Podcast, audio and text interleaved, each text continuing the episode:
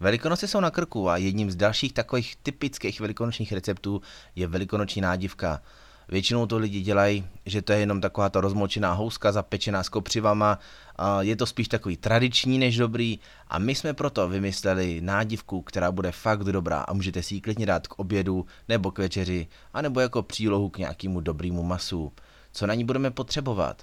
200 g celozrnného toustového chleba, 250 g ajdamu, 300 g krutých prsou, dvě mrkve, půl porku, dvě deci mléka, jeden nízkotučný jogurt, 100 g hrášku, tři stroužky česneku, tři žloutky, tři bílky, sůl a pépř.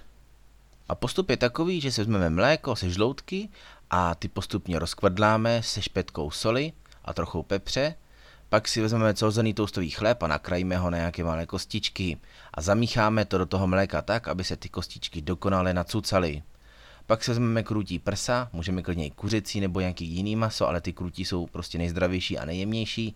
Nakrajíme si je na tenký nudličky, osolíme, opepříme, přidáme jogurt, česnek, sůl, pepř, dále přidáme hrášek, najemno nakrájenou mrkev, nějaký malý kostičky, pórek a najemný kostičky nakrájený ajdam. No ten ajdam ten udělá to, že se to v té trubě krásně rozpeče a bude to dělat takovou tu vláčnou texturu a bude to prostě naprosto k sežrání.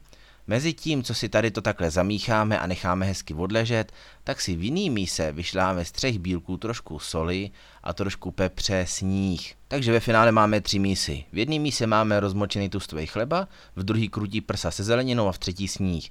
A my uděláme to, že do té mísy se zeleninou nejdřív dáme ten tustový chleba, zamícháme to a úplně nakonec si tam dáme ten sníh a postupně opatrně to promícháme tak, aby nám ten sníh pokud možno nespad.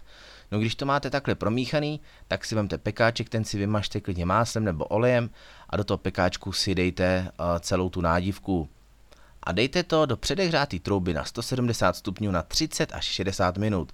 Tenhle velký časový rozptyl je tam na schvál a je to z toho důvodu, že nikdo neví, jestli budete mít nádivku vysokou 2 cm nebo 10, takže prostě musí trávat pozor, když bude hotová.